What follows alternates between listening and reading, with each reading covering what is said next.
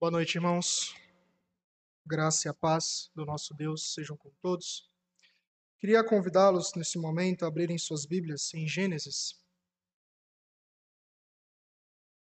capítulo 1. Hoje nós daremos uma pausa na exposição da Epístola de João e voltaremos os nossos olhos para aquilo que o Senhor tem a nos dizer em Gênesis capítulo 1, versículo 26 ao versículo 28.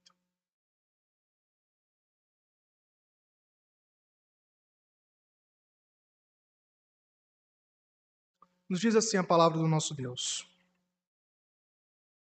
Também disse Deus: Façamos o homem à nossa imagem, conforme a nossa semelhança Tenha ele domínio sobre os peixes do mar, sobre as aves dos céus, sobre os animais domésticos, sobre toda a terra e sobre todos os répteis que rastejam pela terra. Criou Deus, pois, o homem à sua imagem, a imagem de Deus o criou. Homem e mulher os criou. E Deus os abençoou e lhes disse: Sede fecundos, multiplicai-vos, enchei a terra e sujeitai-a Dominai sobre os peixes do mar, sobre as aves dos céus e sobre todo animal que rasteja pela terra. Oremos. Senhor, é com gratidão no nosso coração, Pai, que nos reunimos nessa noite como um povo de propriedade exclusiva, povo teu. E também, Senhor Deus, talvez com o coração meio triste, talvez com preocupações na nossa mente, talvez, Pai, com a situação do lar, dos filhos. Algumas vezes, Senhor Deus, também que nos trazem preocupações. Mas esse é o momento, Pai, e nós reconhecemos o momento em que nós iremos, iremos ouvir a Tua voz. E a tua voz que é poderosa, a tua voz que traz vida, a tua voz, Senhor Deus, que é sábia, onisciente, que ela, Senhor Deus, fale aos nossos corações e nos diga aquilo que nós devemos fazer diante da tua santa presença. Senhor, que nesta noite não estejamos aqui reunidos para ouvir apenas o que o nosso coração deseja, Pai, mas aquilo que o Senhor quer transmitir para cada um de nós. Somos o teu povo, um povo imperfeito, um povo falho, mas tu, Senhor Deus, és soberano, é perfeito, é santo. E somente o Senhor tem palavra de vida eterna para nós. Somente o Senhor tem palavras que podem tirar toda a tristeza, que pode nos amparar, mas principalmente, Pai, e aquilo que sempre precisamos, pode nos exortar. Por isso, nós pedimos o auxílio do Teu Santo Espírito para aquilo que iremos ouvir, pedindo que assim, Pai, como nosso irmão presbítero Atu falou, venhamos aplicar essas verdades na nossa vida, ah, no nosso caminhar, no nosso trabalho, no nosso lar, para a honra e glória do Teu santo nome. É a nossa oração que é feita no nome do Senhor Jesus. Amém. Certa feita, Martinho Lutero pregando o evangelho, um homem foi alcançado pela graça de Deus, um sapateiro, e esse sapateiro, depois de ouvir a mensagem, depois de ser convertido e alcançado pela graça de Deus, ele chega para Lutero e faz a seguinte pergunta: Como é que eu posso glorificar a Deus com aquilo que eu tenho, com aquilo que eu faço? E essa é uma preocupação muito interessante, é uma preocupação que nós, como cristãos, como um povo criado por Deus, deve ter. Isso, claro, deve responder à primeira pergunta da Confissão de Fé de Westminster: qual o fim principal do homem? É glorificar a Deus e gozá-lo para sempre. E diante dessa pergunta, Martinho Lutero olha para aquele homem e fala: faça um bom sapato e venda por um preço justo. E talvez você olhe essa resposta e se pergunte, e se pergunte, mas isso é muito simples de se fazer. Isso é muito simples porque eu tenho feito isso a minha vida toda. Mas a questão aqui não é se você tem feito isso a vida toda. A questão não é se você é especialista em uma determinada, determinada área ou não. mas é o objetivo e o propósito para que você faz aquilo. Por isso que quando nós falamos de criação, quando nós falamos de família, a nossa intenção não é procurar entender aquilo que o mundo diz sobre a família, aquilo que eu acho sobre a família, mas aquilo que Deus diz, porque Ele é o autor da família, é Ele que institui a família. E já nesse contexto, a família deve se perguntar como eu posso glorificar a Deus e gozá-lo para sempre uh, no, no meu âmbito familiar, na criação dos meus filhos, como nós aprendemos hoje pela manhã, no meu relacionamento com, com o cônjuge, qualquer outra coisa. Principalmente na obediência dos filhos para com os pais.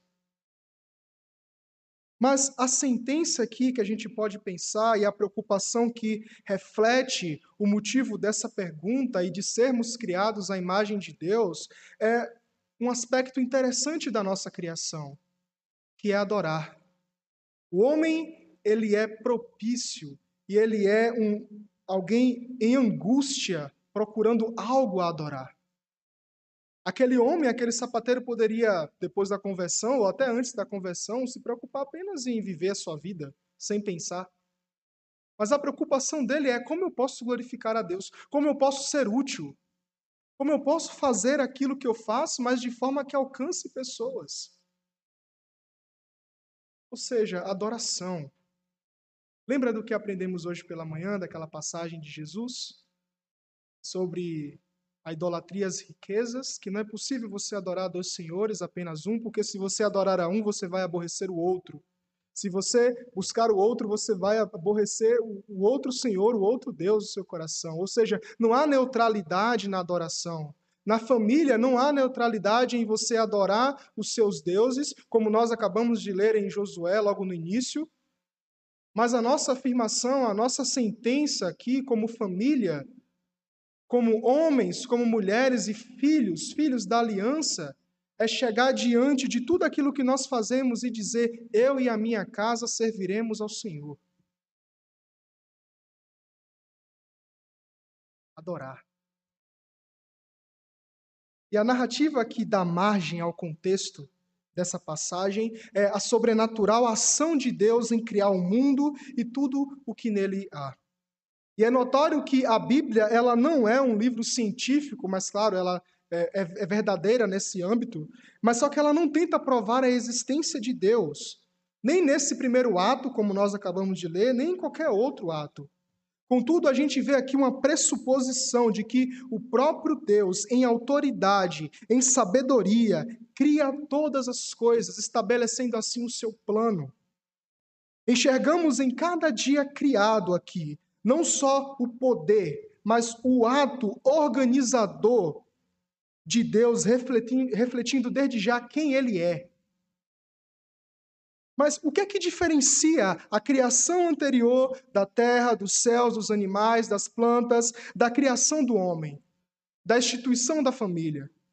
Porque há um ato aqui direto de Deus no início, quando chega na criação do homem, e ele reúne então aqui um conselho para essa criação.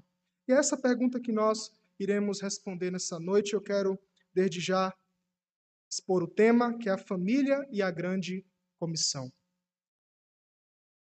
E essas perguntas, logo no primeiro ponto, ela é respondida. A primeira coisa que a família e a importância da família na grande comissão é que a família é um plano trinitário e digno. Olhem comigo para o versículo 26. Também disse Deus: façamos o homem Historicamente, muitas suposições científicas a respeito da origem do homem elas foram criadas, como a teoria de um francês chamado Jean-Baptiste Lamarck, que afirmava que dependendo do ambiente, indivíduos teriam as características modificadas e transmitindo na sua prole. Dando base também para Charles Darwin, que defendeu a ideia de que a diferença entre as espécies e indivíduos ela se dá pela seleção natural. Ou seja, o mais forte sobreviveria em comparação ao mais fraco.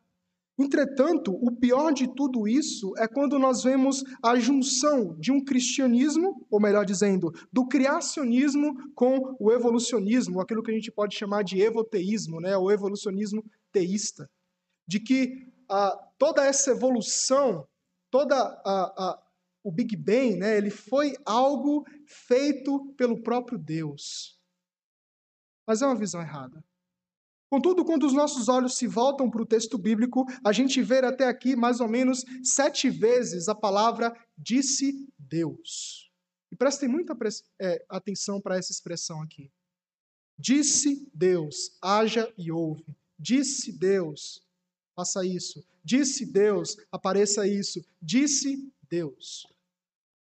E isso reflete aqui uma ordem e autoridade sobre a criação. Mas, como eu destaquei logo no início, na pergunta acima, ao chegarmos na criação do homem, encontramos um conselho com a expressão façamos. Alguns chegam a entender que Deus está aqui se dirigindo à terra, ah, ou alguns afirmam, afirmam que Deus está se dirigindo aqui a anjos, para juntos formarem um homem, mas a gente precisa fazer a pergunta: por que nós não somos iguais aos anjos ou à terra? Se nós fomos criados à imagem dos anjos ou da terra.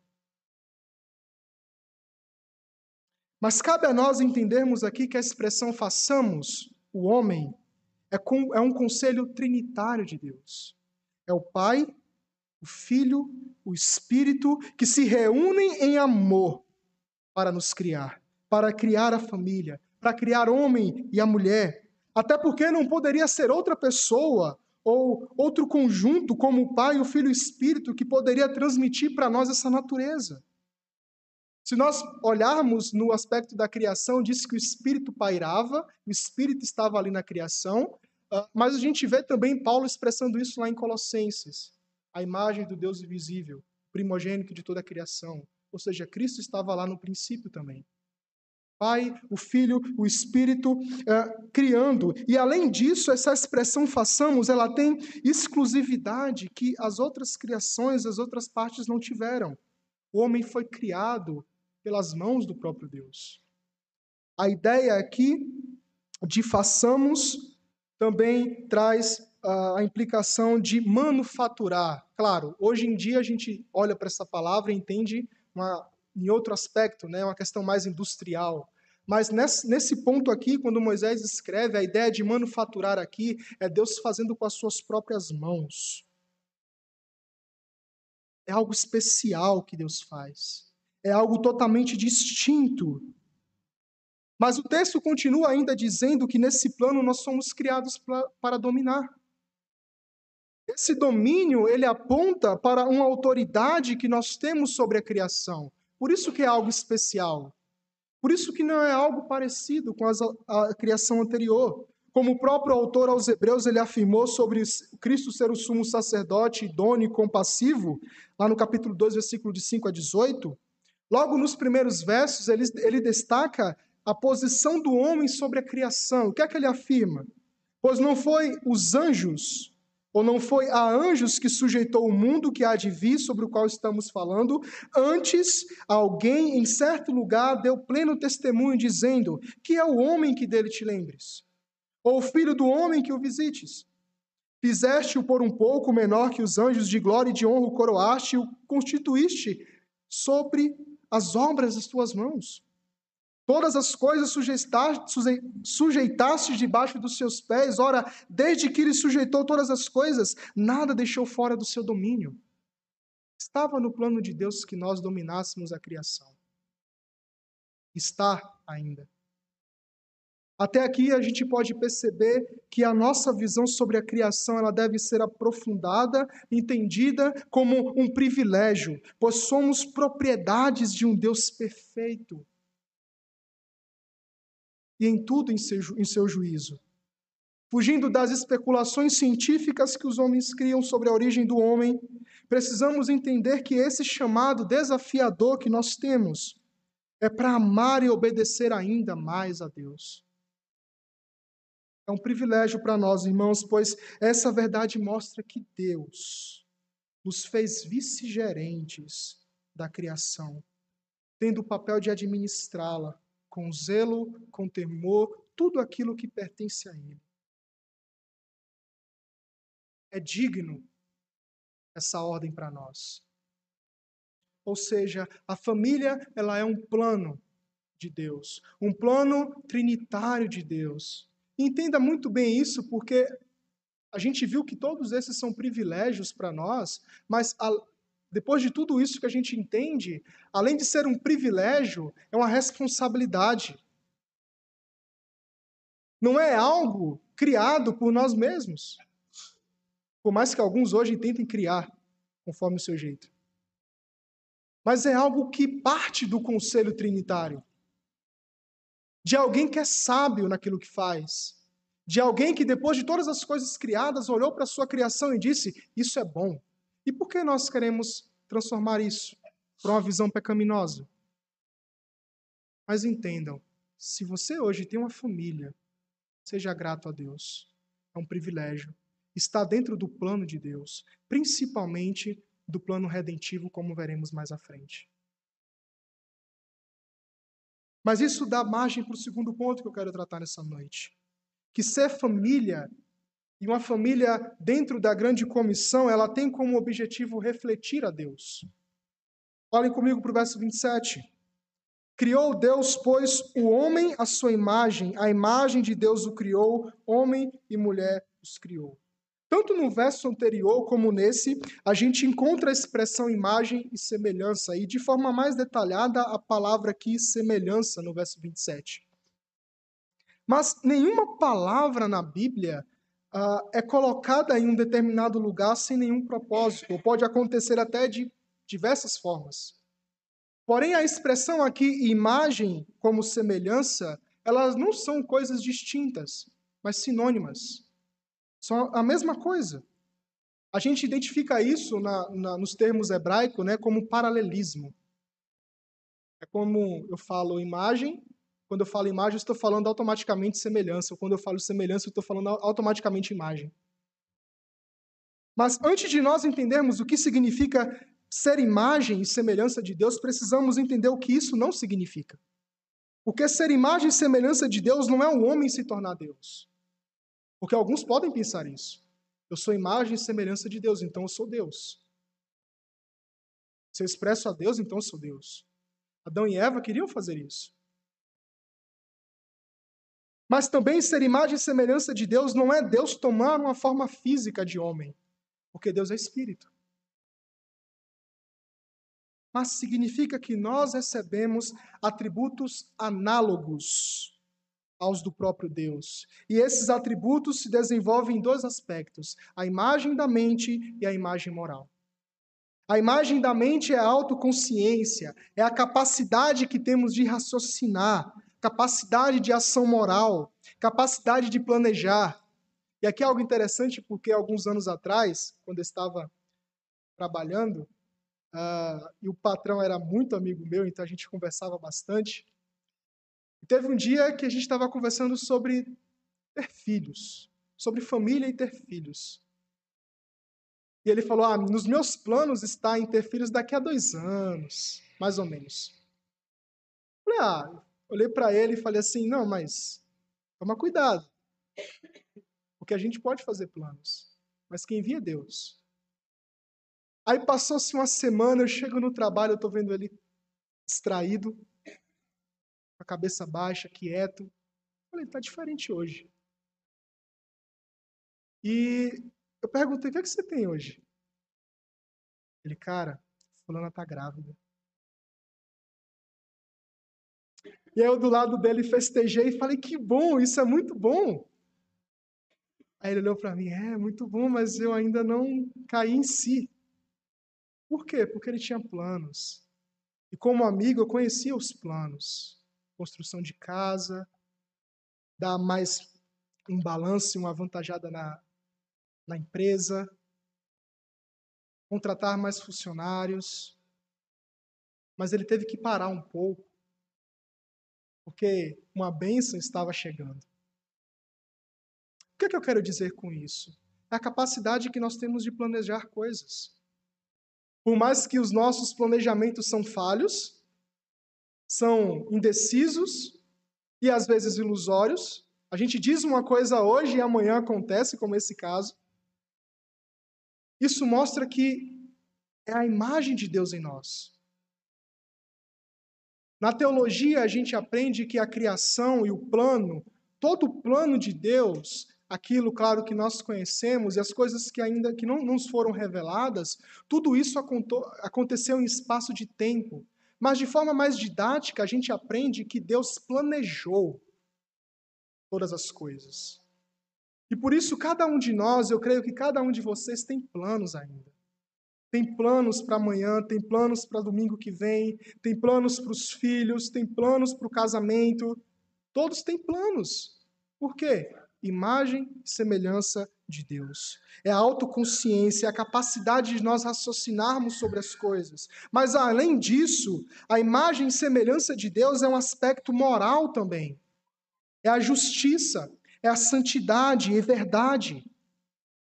Quer ver algo interessante? Como essa justiça ela é colocada, e a santidade a verdade?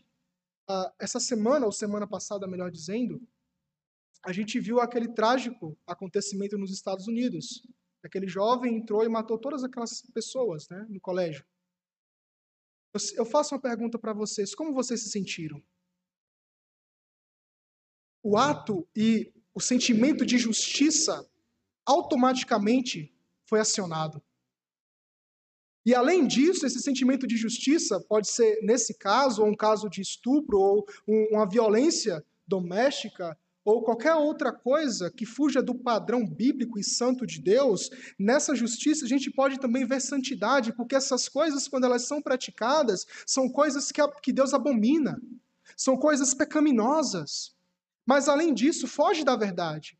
A verdade que Deus nos transmitiu, de que devemos andar em santidade, devemos obedecer os seus mandamentos, devemos amar a Ele acima de todas as coisas. Isso ser imagem e possuir a imagem e semelhança de Deus.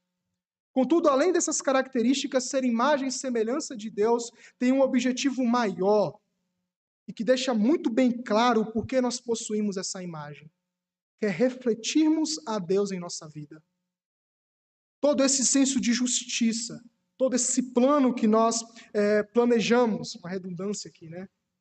Em toda a nossa vida, toda essa santidade, toda essa verdade que há em nós, que nós buscamos caminhar, tudo isso é com o objetivo de fazer Deus conhecido. Se na família um homem ama a sua mulher, um esposo ama a sua mulher e a mulher ama o seu marido, isso tem o objetivo de refletir Deus para a glória de Deus. Se os filhos obedecem aos seus pais, isso reflete a Deus. E se os filhos amam pai, os pais, e se os pais amam os seus filhos e não os aborrece, isso reflete a imagem de Deus, isso reflete Deus e isso traz glória para Deus. Porque quando os homens, e os homens são muito propícios a isso, eles olham para nós, eles querem procurar algo para nos acusar, como cristãos. Mas um bom testemunho impacta a vida das pessoas. Um bom testemunho fala muito alto. Claro, tem que haver palavra, sim. Tem que haver pregação. Mas nesse contexto, nessa aplicação aqui, Viver a imagem e semelhança de Deus como justiça, como santidade, como verdade e planos que glorifiquem a Deus deve ser para comunicar e transmitir a Ele, que é o que? Ser sal e luz deste mundo. Vós sois o sal da terra. Vós sois a luz do mundo. Deus é luz e nele não há trevas, então precisamos ser luz no nosso lar, nos nossos relacionamentos e não coexistir com as trevas. Deus é puro e preserva como o sal faz. E devemos também, no nosso lar, nos nossos relacionamentos como família, transmitir essa pureza e preservar aquilo que é bom. Ou seja, vós sois o sal da terra, vós sois a luz do mundo. Porque nós somos a imagem e semelhança de Deus.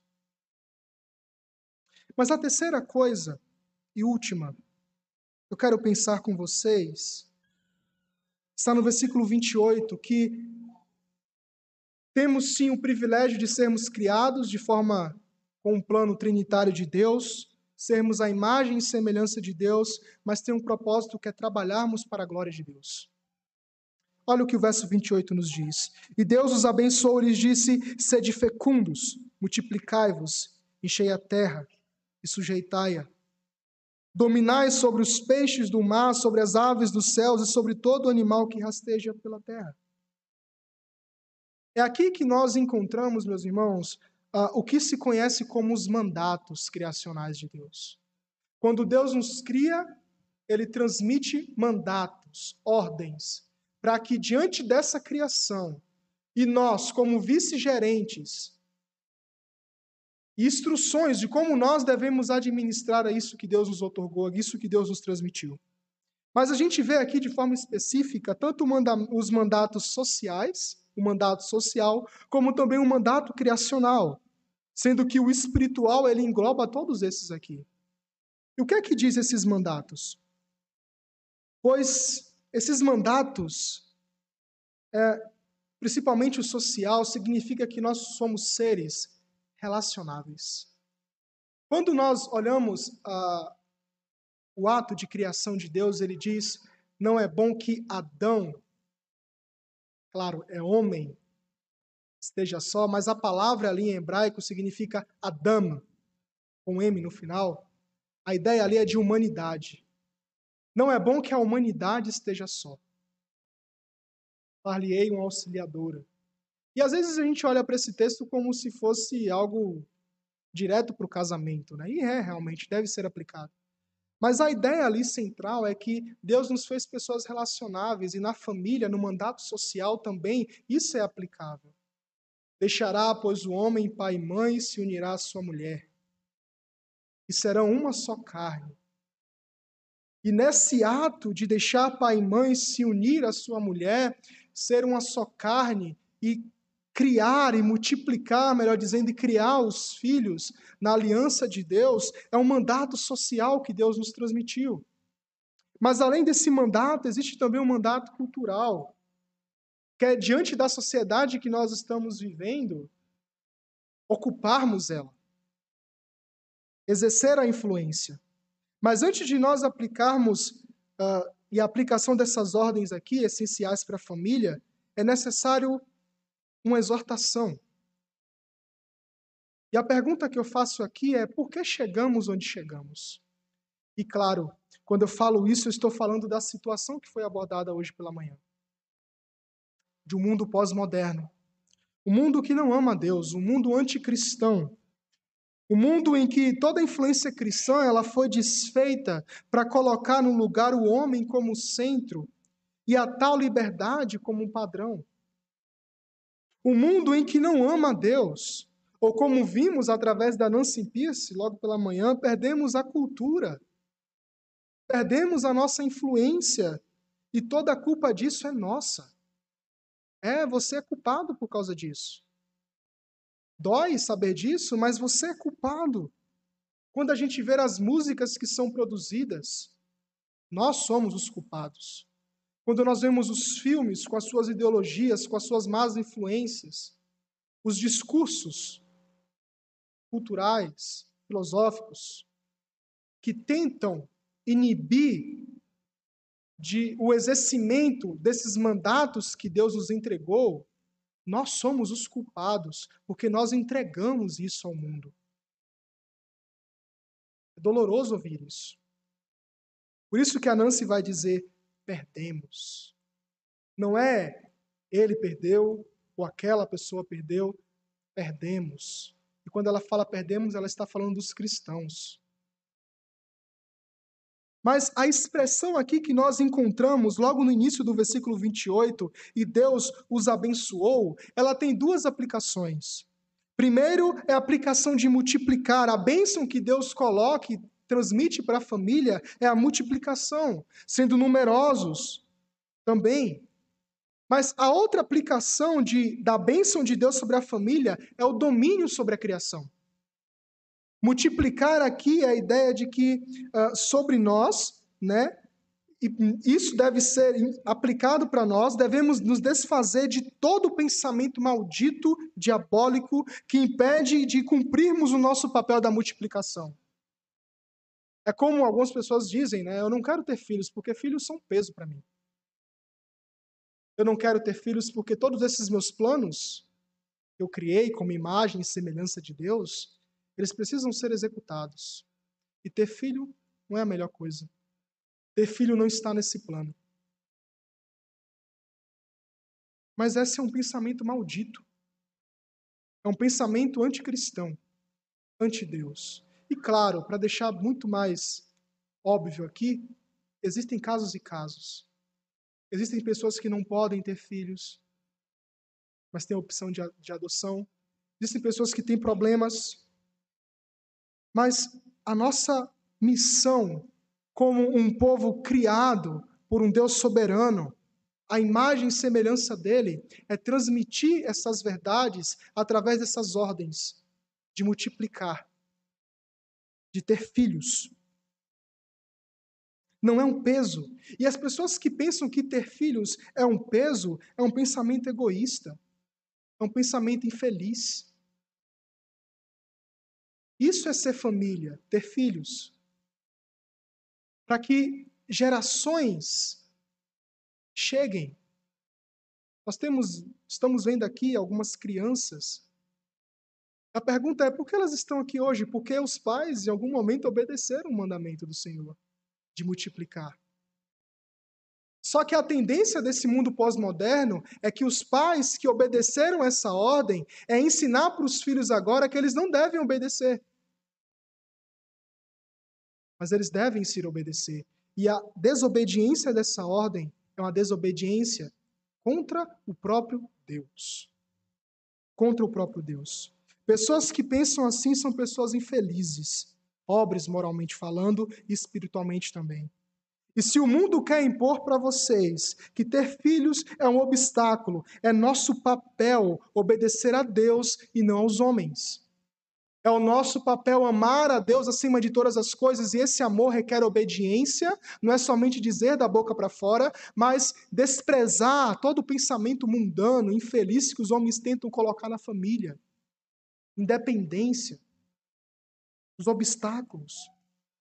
Von Groningen, em seu livro Família da Aliança, ele vai dizer que Deus quer que a família ela seja uma unidade, não somente um grupo de indivíduos mas a família deve ser unida. Não é participantes ou contribuintes no lar. É unidade. É amor. Expressar a imagem e semelhança de Deus. É glorificar a Deus. E ela, como ele diz, deve ser assim para que possa representar apropriadamente ao mundo o amor unitário do Deus triuno. Se você acha que ter filhos é um obstáculo, você precisa tirar esse pensamento da sua cabeça e entender que ter, ter filhos é uma missão. É uma representação. É fazer com que o reino se expanda. É fazer com que Deus seja conhecido. É fazer com que o evangelho, em que mostra o Deus criador, transcendente, mas imanente, um Deus santo e puro que nos criou e que as pessoas não caiam em ideias evolucionistas, ideias que tirem de foco a prioridade e a exclusividade daquele que é o autor de todas as coisas.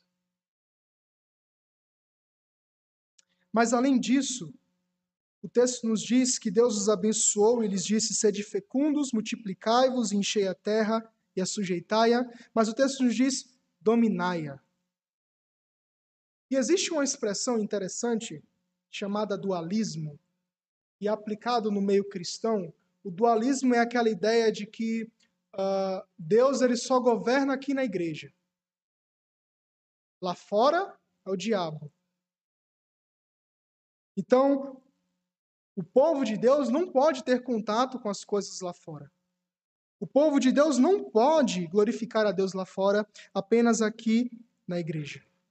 É interessante que em algum momento uh, houve uma conversa, né, de alguns pais falando sobre os filhos, e um chega para o outro e fala assim: Ah, mas uh, meu filho ele passou em medicina, passou na, na, no vestibular, vai fazer medicina vai fazer direito, uh, e ele vai, ou melhor dizendo, perdão, primeiro ato, a pessoa diz: meu filho vai ser um missionário, ele vai ser pastor, vai ser um seminarista, coitado, uh, e vai ser alguém, né, que vai servir ao Senhor no campo missionário. Falei coitado porque não é fácil. E ele vai servir a Deus no campo missionário. E ali ele vai pregar a palavra de Deus, povos e nações vão chegar diante dele, ele vai anunciar o evangelho, vai ali glorificar a Deus, ele vai estar servindo ao Senhor. Aí os outros pais falam: "Que bom, glória a Deus por causa disso". Aí esses pais vão dizer: "Ah, meu filho passou no vestibular. Ele agora vai ser um médico, vai estudar para medicina, vai estudar para direito, arquitetura, vai ser um pedreiro, vai ser alguém que trabalha na área de fisioterapia. E esses pais olham para ele e falam: não, isso não pode acontecer. Ele não pode estar lá. Lá é um ambiente muito hostil. É um ambiente em que Deus não governa, que Deus não é Senhor. Ele vai para lá, ele vai ouvir aqueles colegas de trabalho Principalmente se ele passou no vestibular, vai para a faculdade, vai ouvir aqueles colegas e não vai continuar nos caminhos do Senhor, não. Isso não é servir a Deus.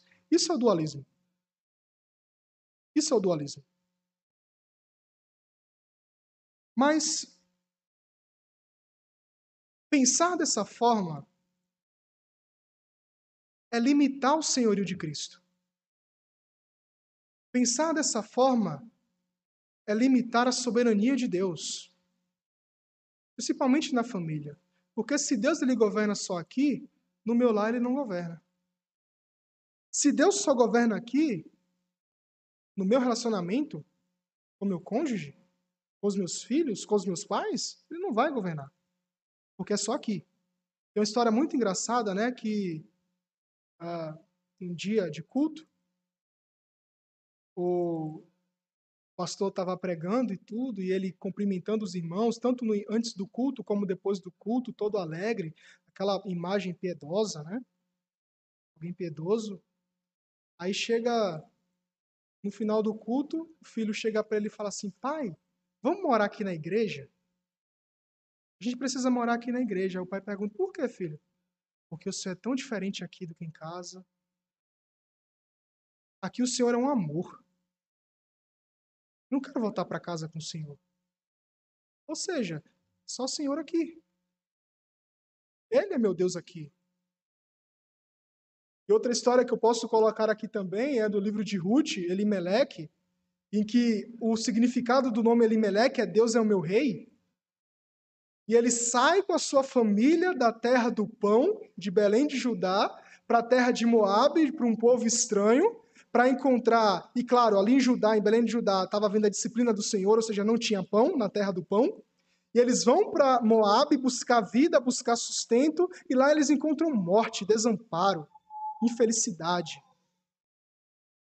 E a, e a gente pode prestar atenção na expressão e no significado do nome Elimelec, Deus é meu rei. Se Deus é meu rei, por que eu posso sair da sua presença? Mas a gente pode, de forma histórica, entender que os moabitas, eles tinham os seus deuses como uma dominância local. Então, os seus deuses só dominavam ali em Moabe, em outras regiões estabelecidas por eles. Mas quando a gente vê essa família desobedecendo a Deus, saindo da terra do pão para buscar pão em, um povo, em uma terra de povo estranho, a gente vê que Deus não somente governa ali, em Belém de Judá, é um Deus que governa também Moab, porque é lá em Moab que Elimeleque e seus filhos morrem. Não é somente uma disciplina para o seu povo em Belém de Judá, é uma disciplina para o seu povo em todo e qualquer outro lugar. Ou seja, a gente não tem o um papel, a gente, melhor dizendo, não deve ter o papel de estabelecer qual o limite da soberania de Deus. Ele é soberano sobre todas as coisas. Ele é senhor sobre todas as coisas. Por isso que ele diz dominar. E por quê? Porque tudo é meu. Não é de vocês. Não é do inimigo, não é do diabo, é meu. Por isso, dominai. Dominai todas as coisas. E se a Nancy ela afirmou que perdemos a cultura e de fato perdemos, o nosso papel agora é resgatá-la. Como? Sal e luz do mundo. O que é ser sal? Pureza e conservar. O que é ser luz? Iluminar. Transmitir a verdade. É dessa forma que a gente pode resgatar a cultura. É dessa forma que a gente pode ser um povo que mostra para os ímpios que Deus não é somente um Deus que atua na igreja, é um Deus que atua no meu trabalho. Então você deve ser um bom empregado. Deus não somente atua aqui na igreja, mas é um Deus que atua no meu lar. Você não é bom, amoroso com os irmãos apenas aqui na igreja. Você deve ser muito mais bom e amoroso com a sua esposa, com seu marido, com seus filhos, com seus pais. Esse é o plano de Deus para a família. Transmitir a verdade, transmitir pureza. E voltando para o início, para a nossa introdução, sobre o famoso momento de Lutero com o sapateiro, a gente vê na resposta de Lutero três características que a gente pode encontrar como imagem e semelhança de Deus: a justiça, a bondade e o amor. Quando ele diz, faça um bom sapato e venda por um preço justo, a gente encontra a justiça. Porque o sapateiro, ele não deveria vender por um preço que não seja de acordo com o produto. Ele precisa ser justo naquilo que ele está produzindo, aquilo que ele está vendendo. A bondade, porque pois o próprio ato de justiça nessa situação inibe o comprador, o cliente de ser enganado. Mas o amor, pois o sapateiro ele trabalharia não por ganância e trazendo reconhecimento para si, mas faria por um amor vocacional. Como dizia Santo Agostinho na sua homilia, na Epístola de João, e na próxima oportunidade que eu estarei aqui eu voltarei a lembrá-lo sobre ela, ele vai dizer: Se tiveres o amor enraizado em ti, Nenhuma coisa senão amor serão os teus frutos. E nós fomos sim vocacionados por Deus. Vocacionados a sermos pais, mães, filhos. Mas não deve ser uma vocação mediante uma ganância. Já viram aquele momento em que os pais chegam para o filho e falam assim: Quem é que você ama mais? Egoísmo, ganância. Eu quero o amor só para mim. Mas os filhos precisam entender que o amor ele deve ser compartilhado com todos. O amor deve ser algo transmitido não para a glória de si mesmo, mas para a glória de Deus. E diante disso, quais aplicações nós precisamos nos fazer aqui uh, mediante o texto? Primeiro, que se nós compreendemos o privilégio de sermos criados por Deus e que esse privilégio está no plano dele, isso deve ser expresso na adoração.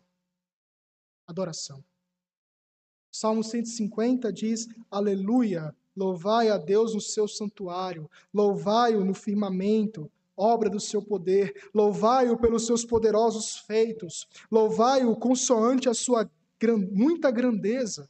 Louvai-o ao som da trombeta, louvai-o com saltério e com harpa, louvai-o uh, com adufes e danças, louvai-o com instrumentos de cordas e com flautas, louvai-o com símbolos sonoros, louvai-o com símbolos retumbantes. Todo ser que respira, louve o nome do Senhor.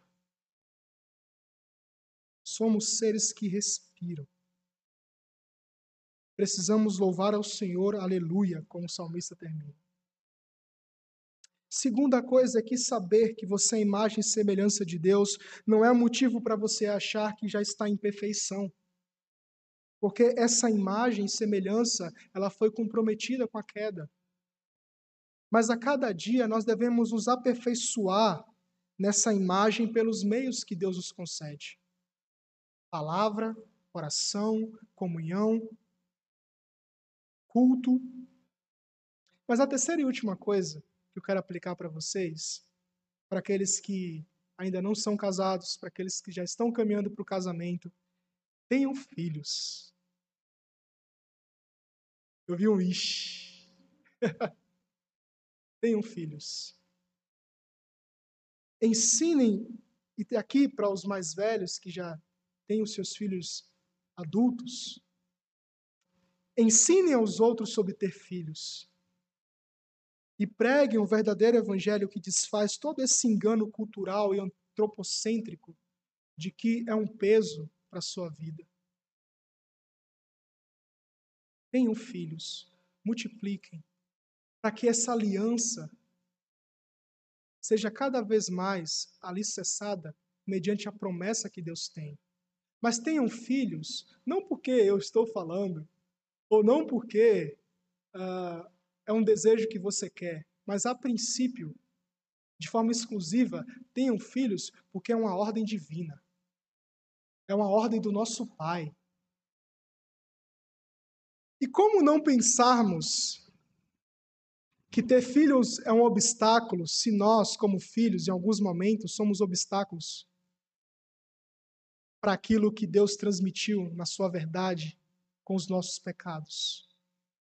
Somos filhos, às vezes, rebeldes, egoístas, egocêntricos. Só olhar para a Bíblia, a gente vê que aquele povo também não é tão diferente como nós. Ou seja, tenham filhos. Mas amem o Senhor. Não sejam rápidos em querer dizer às pessoas que você ama o Senhor, mas ame e expresse isso pela obediência. Deus não quer sacrifícios, como ele próprio diz na sua palavra, mas ele quer um povo obediente. É um povo que, ao ouvir, Deus os abençoou, sede fecundos, multiplicai-vos, enchei a terra, sujeitai-a, dominai-a. Não questione, mas obedeça. Não fique preso em si, numa bolha, mas obedeça a Deus. E um povo obediente, uma família que obedece ao Senhor, é uma família feliz, por mais que não tenha riquezas. Porque a riqueza maior você já tem, Cristo Jesus. O Filho no qual ele nos entregou, o Filho no qual ele demonstrou o seu amor para conosco. Que Deus assim nos abençoe, meus irmãos e faça-nos cada vez mais perseverantes nessas promessas e nessas verdades e ordenanças que o Senhor tem transmitido pela Sua palavra. Amém.